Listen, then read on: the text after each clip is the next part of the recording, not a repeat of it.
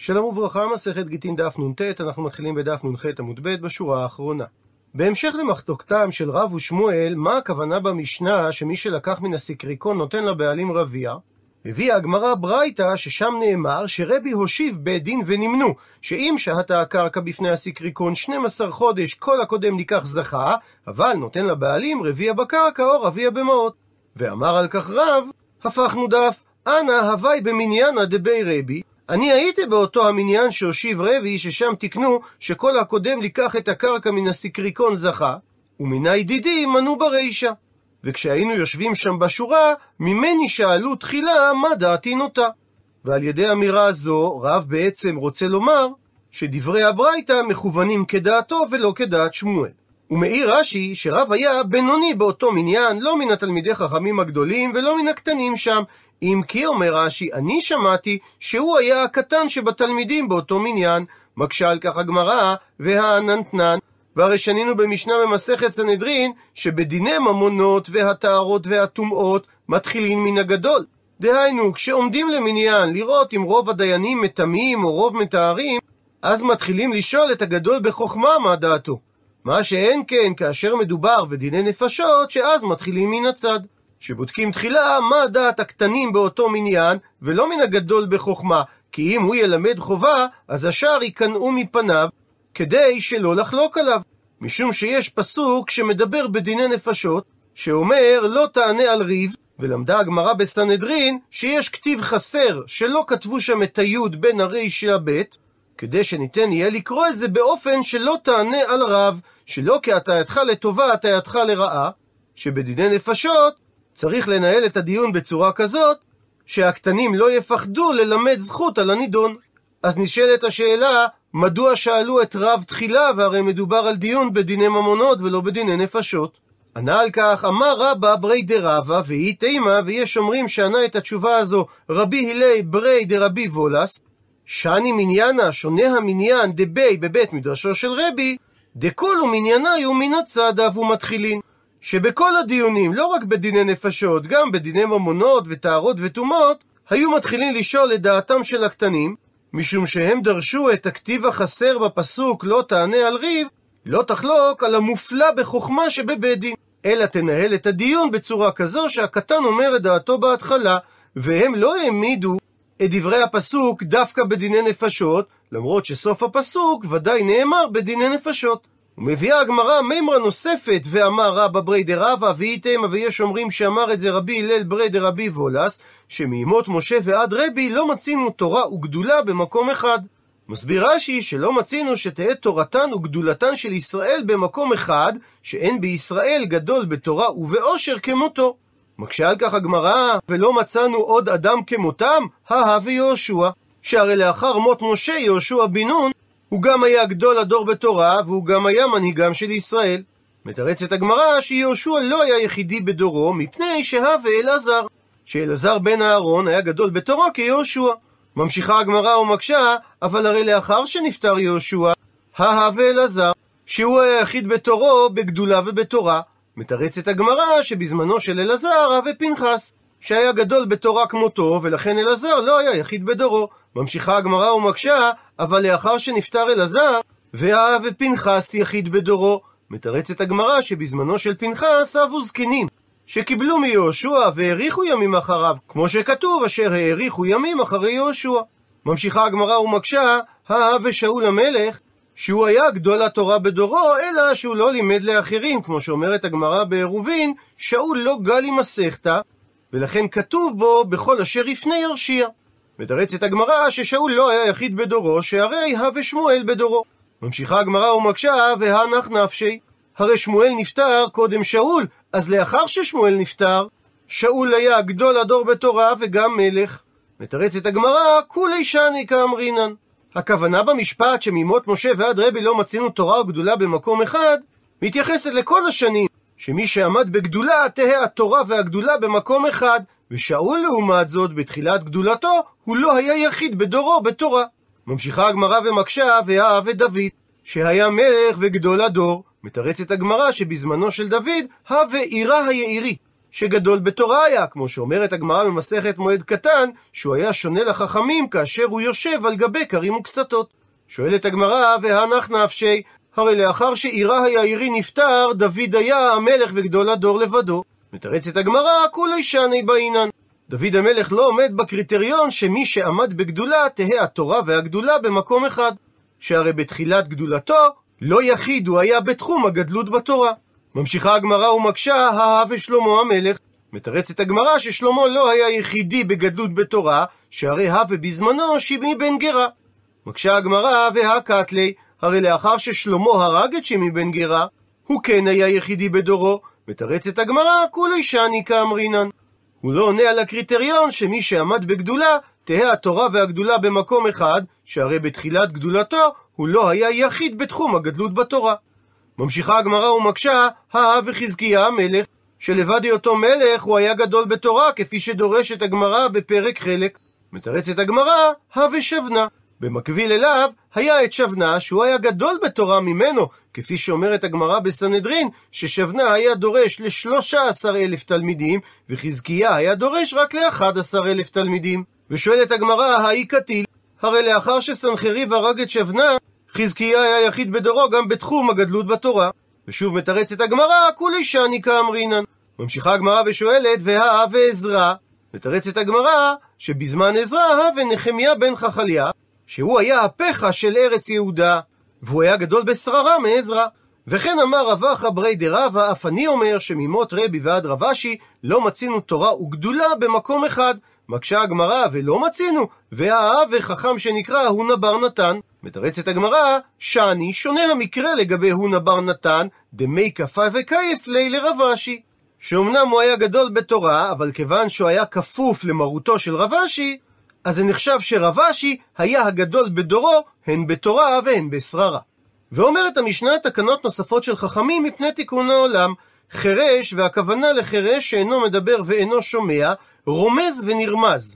מסביר רש"י, מה שהוא רומז קיים, ומה שרומזים לו והוא מתרצה קיים. ורמיזה הכוונה לסימנים שהוא עושה בידיו ובראשו. ובן ביתר חולק ואומר שהוא גם קופץ ונקפץ.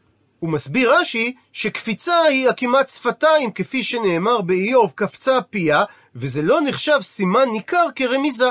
ומעשיו קיימים אם מדובר במטלטלים, וכך גם הפעוטות מקחן מקח וממכרן ממכר במטלטלין. ומביאה הגמרא שתי גרסאות להסבר המחלוקת במשנה לפי רב נחמן. לפי הגרסה הראשונה אמר רב נחמן, מחלוקת במטלטלין, אבל בגיטין דברי הכל ברמיזה. שהרי למדנו שחירש שנשא אישה לאחר שהוא התחרש, אם הוא רצה להוציא אותה, הוא יוציא אותה, כי כשם שהוא כנס אותה ברמיזה, כך הוא גם מוציא אותה, דהיינו מגרש אותה ברמיזה. מקשה הגמרא, פשיטא, מה ברב נחמן לחדש? הרי במטלטלין תנן. המשנה הרי אמרה שדין החירש שהוא רומז ונרמז או קופץ ונקפץ זה רק במטלטלין, אז אם כך בגיטי, בהכרח שאין מחלוקת. מתרצת הגמרא, מהו דתימה? מה היית חושב לומר שאף במטלטלין? נחלקו תנא קמא ובן ביתרא וכל שכם שנחלקו בגיטין. שהרי לעניין גיטין היינו אומרים שזה קל יותר ממטלטלין, משום שבקפיצה הוא כנס אותה לאישה, וכך גם בקפיצה הוא יוציא אותה. מה שאין כן מטלטלין שנפלו לו בירושה, אז אולי בקפיצה הוא לא יכול למכור אותם, משום הכי. אמרה המשנה בצורה מפורשת שזה רלוונטי לגבי מטלטלין. כמה השמלן, לכן בא רב נחמן להשמיע לנו שמטלטלין דווקא נקט בן ביתרה, אבל גיטין וקרקעות לא ברמיזה ולא בקפיצה, כפי שתסביר הגמרא בהמשך, שחכמים תיקנו רק לגבי מטלטלין משום כדי חייו של החירש. איכא דאמרי יש אומרים גרסה אחרת שאמר רב נחמן, שכמחלוקת במטלטלין, כך גם מחלוקת בגיטין, ועל כך מקשה הגמרא, והענן במטלטלין תנן. הרי המשנה הדגישה שהמחלוקת היא רק במטלטלין. מתרצת הגמרא אימה תאמר שוודאי שהמחלוקת היא בגיטין, ובאה המשנה לחדש שאף במטלטלין נחלקו.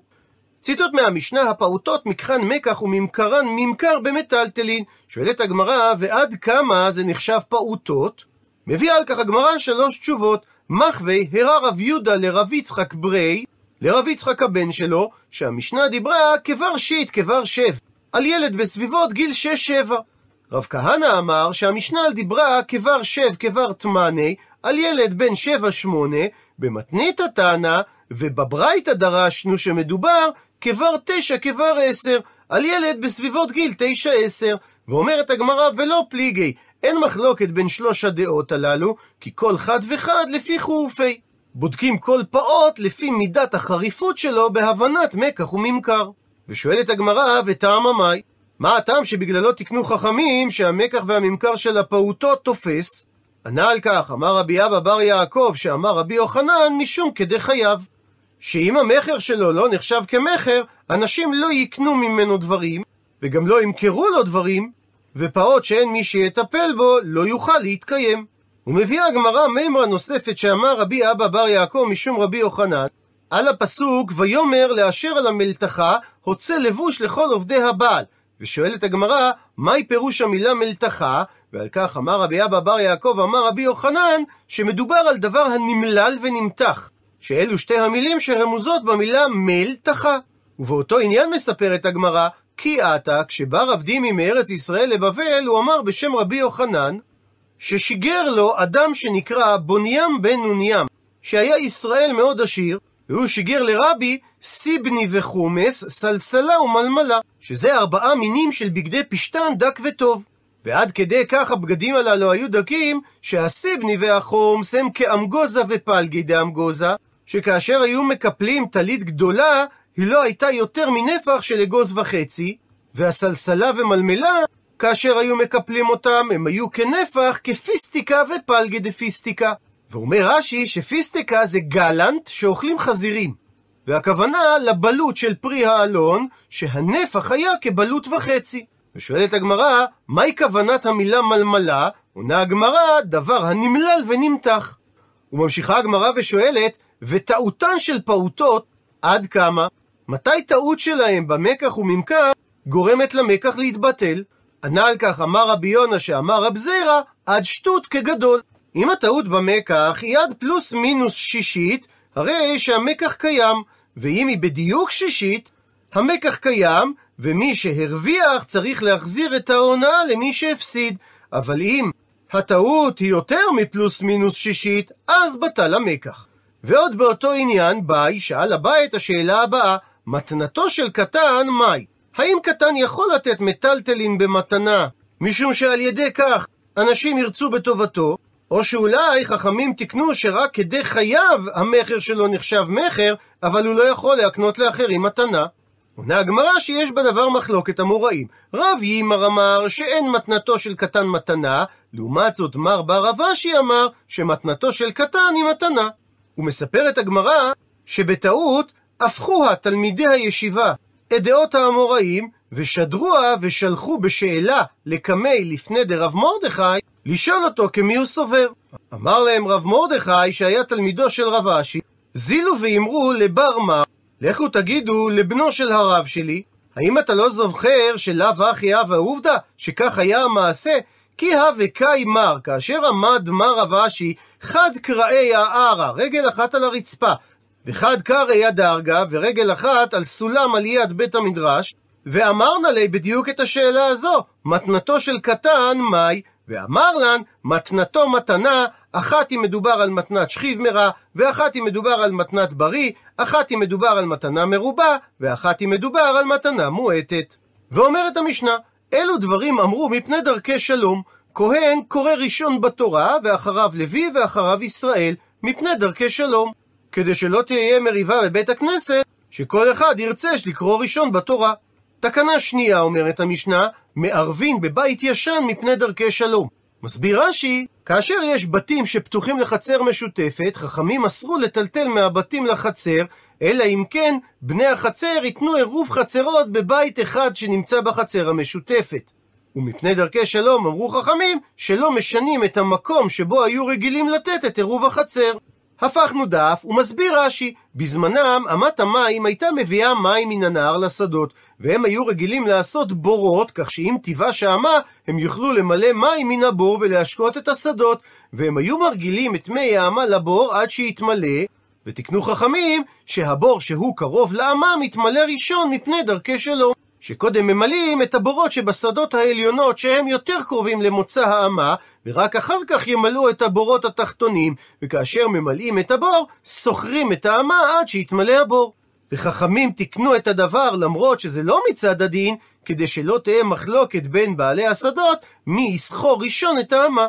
תקנה רביעית, מצודות, דהיינו מלכודות של חיה ועופות ודגים, והגמרא תפרש שמדובר על מצודות כאלו שרק אוחזות את החיה שניצודת ואין לה מצודה תוך, שמדאורייתא זה עדיין לא נחשב ברשותו של האדם. ואמרו חכמים שיש בהן משום גזל מפני דרכי שלום.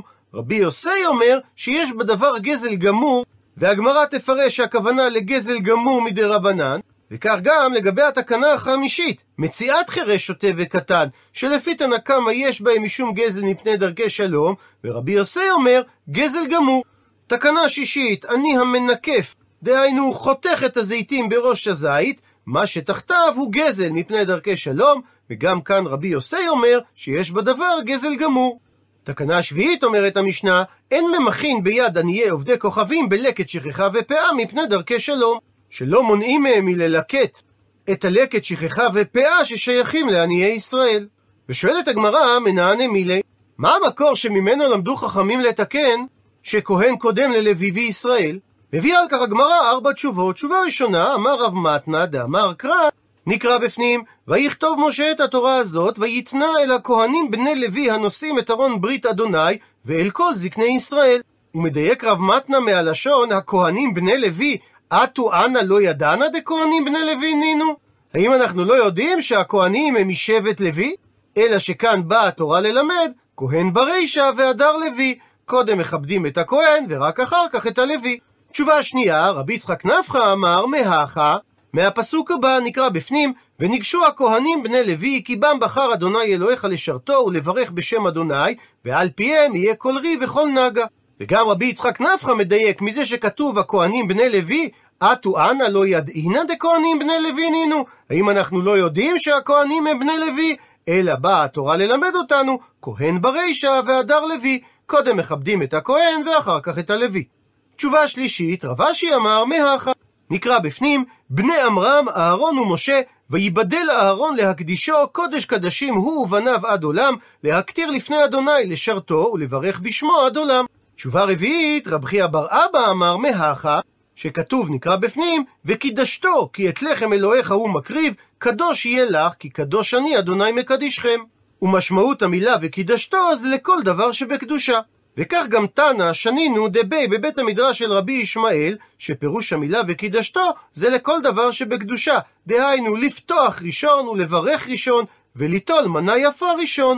מסביר רש"י, לפתוח ראשון בכל דבר כיבוד, בין בתורה, בין בישיבה, הכהן ידבר בראש, ולברך ראשון בסעודה, וליטול מנה יפה ראשון, שאם בא לחלוק עם ישראל בכל דבר, לאחר שיחלקו בשווה, אומר לו ישראל לכהן, ברור וטול איזה חלק שתרצה.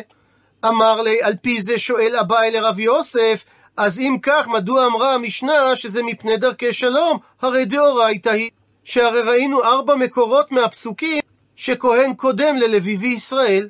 אמר לי, ענה לו רב יוסף, אכן המקור להקדמת הכהן דאורייתא זה מהתורה, ומפני דרכי שלום, אמרה התורה להקדים את הכהן. ממשיך אביי במקשה, אבל כל התורה כולה נמי מפני דרכי שלומי. ולא רק התקנות הללו שאמרה המשנה, דכתיב, פסוק במשלי, דרכיה דרכי נועם וכל נתיבותיה שלום. אלא אמר אביי, שמה שאמרה המשנה דרכי שלום, זה לכדמר, זה בא ללמד, כפי שאמר רבא בר נחמני, שהיה רבו של אביי, דתניא, על מה ששנינו בתוספתא, שניים ממתינים זה לזה בקערה, שאם שניהם אוכלים מקערה אחת והאחד עוצר לשתות, השני צריך להמתין לו, אבל שלושה אין ממתינין. והבוצע, מסביר רש"י כגון בעל הבית שהוא מברך המוציא, אפילו אם הוא קטן, הוא פושט ידו תחילה בקערה כדי ללפת בו את פרוסת המוציא, ולמרות זאת, ואם הוא בא לחלוק כבוד לרבו או למי שגדול ממנו, הרשות בידו. ואמר מרה לה, ורבא בר נחמני אמר על התוספתא הזו, שלא שנו שהבוצע חולה כבוד לרבו, אלא בסעודה, אבל בבית הכנסת לא. שלעניין לקרות בתורה בבית הכנסת, אין כהן חולה כבוד ללוי או לוי לישראל, שיקראו לפניו מפני דעת ולאנצויי. שזה יכול לגרום למריבות. וזו הייתה כוונת המשנה שכהן קורא ראשון, כמו שכתוב בתורה, שצריך להקדים כהן, אבל זה שונה מדברים אחרים, שבמקרה הזה הוא אינו רשאי לחלוק כבוד בדבר ולשנותו, מפני דרכי שלום. הוא מסייג את הדברים, אמר רב מתנה, הדה אמרת שבבית הכנסת לא רשאי הכהן לכבד לוי או ישראל שיקראו לפניו, לא אמרן, לא אמרנו את הדין הזה, אלא בשבתות וימים טובים, דשכיחי רבים, שאז מצויים אנשים רבים בבית הכנסת. אבל בשני ובחמישי, שאין הרבה אנשים בבית הכנסת, לא נאסר על הכהן לכבד לוי או ישראל שיקראו לפניו. מקשה הגמרא על ההוראה של רבא בר נחמני, איני, האומנם כהן תמיד קורא ראשון, והרבונה קרי בכהנה בשבתות וימים טובים, ורבונה הרי הוא ישראל ולא כהן. מתרצת הגמרא, שני שונה הדין לגבי רבונה, דאפילו רבי עמי ורבי אסי, שהם כהנא חשיבה דארץ ישראל, מי כפבו קייפלי. שהם היו כפפים לו מחמת גדלותו בתורה, ולכן במקרה שלו באופן ספציפי לא קיים החשש שאנשים יבואו לריב מי יקרא ראשון. ועוד באותו עניין אמר אביי, נקטינה, מסורת בידינו מאבותינו, שאם אין שם כהן נתפרדה חבילה. מסביר רש"י, נפסק הקשר, ומביא על כך רש"י שני פירושים. פירוש ראשון, שאיבד הלוי את כבודו בשביל חבילתו הנפרדת, כך שלא קוראים את הלוי כלל לעלייה לתורה. כך אומר רש"י שהוא שמע ממורו הזקן וממורו רבי יצחק בן יהודה, וכן סידר רב עמרם. פירוש שני אומר רש"י שהוא שמע מתלמידי מורי רבי יצחק הלוי, שנתפרדה החבילה הכוונה שאין סדר לדבר, לא צריך להקדים את הלוי לישראל, אלא מי שירצה יקדים, כך שמותר לקרוא גם את הלוי. ואמר אביי הלכה נוספת, נקטינן שמסורת בידינו מאבותינו, שאם אין שן לוי, קורא כהן במקום לוי.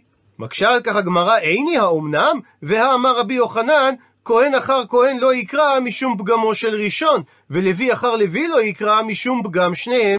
הוא מסביר רש"י, כהן אחר כהן לא יקרא מפני פגמו של ראשון, כדי שלא יאמרו שהראשון אינו כהן, ולכן קראו לכהן השני. ולוי אחר לוי לא יקרא משום פגם שניהם, כי אנשים לא יודעים לומר האם הפגם היה בלוי הראשון או השני. ייתכן שהראשון אינו לוי, ולפיכך חזר וקרא לוי שני, או שהלוי הראשון היה לוי, והלוי השני הוא בעצם ישראל. וקשה על אביי שאמר שאם אין שם לוי קורא כהן, הרי רבי יוחנן אמר שלא קוראים כהן אחר כהן. מתרצת הגמרא, כי כאמרינן, מה שאמר אביי, הכוונה באותו כהן. שאותו כהן עצמו יחזור ויקרא במקום הלוי. ושואלת הגמרא על דברי רבי יוחנן, מה ישנה לוי אחר לוי, דאיכא שיש במקרה כזה פגם בשניהם? האם זה משום דאמרי שיאמרו האנשים שחד מנאי הוא לאו לוי הוא? אז אם כך, גם במקרה של כהן אחר כהן, נמי, גם אז יהיה קיים החשש, אמרי שיאמרו אנשים שחד מנאי הוא לאו כהן הוא. ומדוע שינה רבי יוחנן בלשונו ואמר שבכהן אחר כהן קיים החשש רק משום פגמו של ראשון? מתרצת הגמרא שרבי יוחנן דיבר כגון דמוחזק לן באבוה דהי שני דכהן הוא. שאנשים יודעים שהאבא של השני הוא כהן, ולכן אין חשש שהם יאמרו שהשני הוא לוי. וממילא חשש הפגם הוא רק לגבי הראשון. מקשה על כך הגמרא, הכא נמי, אז אם כך גם כאן דמוחזק לן באבוה דהי שני דלוי הוא. אז כפי שהעמדנו בכהן אחר כהן, נעמיד גם בלוי אחר לוי? שאנשים יודעים שהאבא של הלוי השני הוא לוי? ומדוע אמר רבי יוחנן שעדיין יש חשש פגם בשניהם? אלא בהכרח צריך לומר שלמרות שיודעים שהאבא של השני הוא לוי, אמרי, אומרים האנשים, ממזרת או נתינה נאסי ופסלה לזרי. שעדיין קיים החשש לגבי השני, אולי הוא לא לוי, שייתכן ואביו נשא לאישה ממזרת או נתינה מן הגבעונים, כך שהוא בעצם לא לוי אלא ישראל פסול, והוא לא קרא כלוי אלא כישראל. מקשה הגמרא, אבל הכנה מאמרי גרושה או חלוצה נאסי ואחלה לזרי.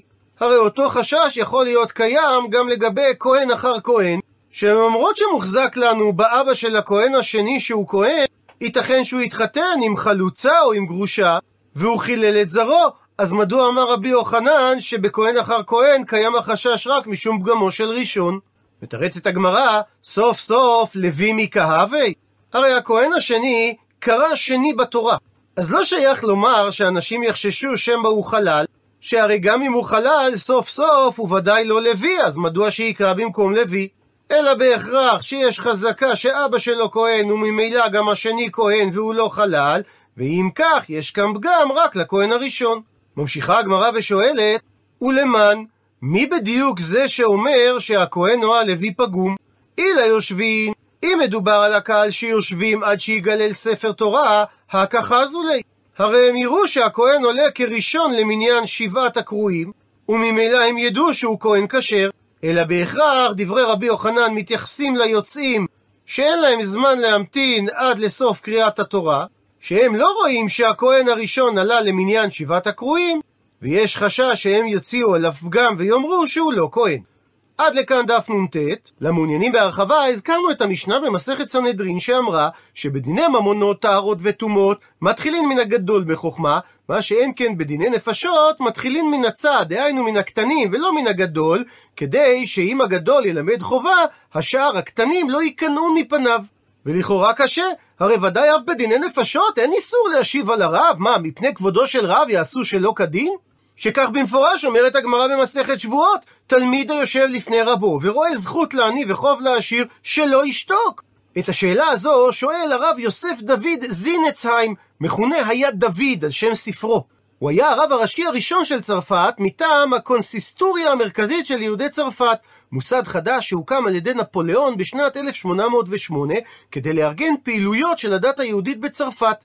ב-1799, במהלך המצור על עכו, פרסם נפוליאון כרוז, בו הוא קרא ליהודי אסיה ואפריקה לתמוך בו ולסייע בכינונה של ירושלים מחדש. מאוחר יותר, בשנים הראשונות של המאה ה-19, שאף נפוליאון להפוך את שלטונו לריכוזי יותר. הסכם שחתם עם האפיפיור הכפיף למרות הקיסר את הכנסייה הקתולית בצרפת, והבאה בתור הייתה הדת היהודית, שבמסגרת האמניסיפציה שוויון הזכויות היה רצון של נפוליאון לשלב את מאמיניה בין יתר האזרחים. ב-1806 נקרתה הזדמנות לפניו. אנטישמים התלוננו על משלח ידם של יהודי אלזס, הלוואה בריבית קצוצה. הם האשימו את הדת היהודית בכך שהיא מעודדת עושק נוכרים.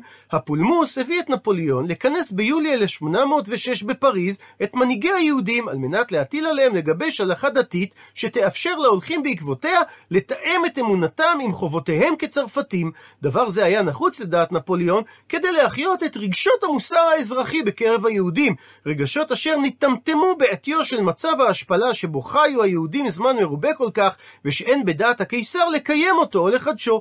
כדי להפוך את החלטות האספה שנענתה לרצונותיו של נפוליאון לסמכותיות יותר, הודיע נציג נפוליאון לאספה שבאוקטובר תכונס אספה מצומצמת וחשובה יותר, שתיקרא סנהדרין, בה ישתתפו 71 נכבדים כמניין החברים בסנהדרין ההיסטורית. רוב חברי הסנהדרין הנפוליאונית נלקחו מבין רבני האספה, ואליהם הצטרפו כמה צירים לא רבניים מהאספה, וכן רבנים אחרים שלא נכחו באספה. ייתכן כי לבד ממניעיו הפוליטיים סבר נפוליאון שעל ידי הושבת סנהדרין עשויים היהודים לראות בו מעין משיח וגואל מודרני. בראש הסנהדרין נבחר לעבור הרב יוסף דוד זינצהיים. דיוני הסנהדרין התקיימו ברוב טקס ובחגיגיות. מטרת כינוסה הייתה לאשר תשובות ל-12 שאלות שהפנה נפוליאון ליהודים. השאלות עסקו במגוון נושאים הקשורים ליחסים בין יהודים ללא יהודים בצרפת. וכך מסביר רבי יוסף דוד זינצהיים בספרו היה דוד. התורה ציוותה שלא לגרום שיהיה צריך לענות על רב, והיינו, שיתחילו מן הצד, מהקטן, טעמו של דבר, דוודאי לא שייך בזה גבוד, כמו שכתבתי, אלא הטעם כי אולי הקטן לא ירצה להשיב על הגדול, ואז נמצא שיוצא המשפט מעוקל, אבל בדיני ממונות לא חששה התורה מן הסתם לזה. דוודאי, אם לא ייראה בעיני הקטן דעת הרב, הוא יגלה דעתו נגד דעת הרב. אבל ודאי, היכן שאף בדיני ממונות יש לחוש, אז גם בדיני ממונות צריך לחוש לזה. אלא שהתורה דיברה במין הסתם, שלא שכיח בדיני ממונות שיהיה חשש כזה. וכן המשנה במסכת סנהדרין דיברה במין הסתם. אמנם, כאשר מדובר על רב שכבודו מאוד גדול, כגון אצלנו שמסופר על רבי, במקרה כזה גם התורה חששה, אפילו שלא בדיני נפשות, וכך גם המשנה בסנהדרין. וממילא אין מחלוקת בין המשנה בסנהדרין שאמרה שבדיני ממונות טהרות וטומאות מתחילים מן הגדול, לבין מה שנהגו בבית דינו של רבי, שגם בדיני ממונות טהרות וטומאות התחילו תמיד מן הקטן.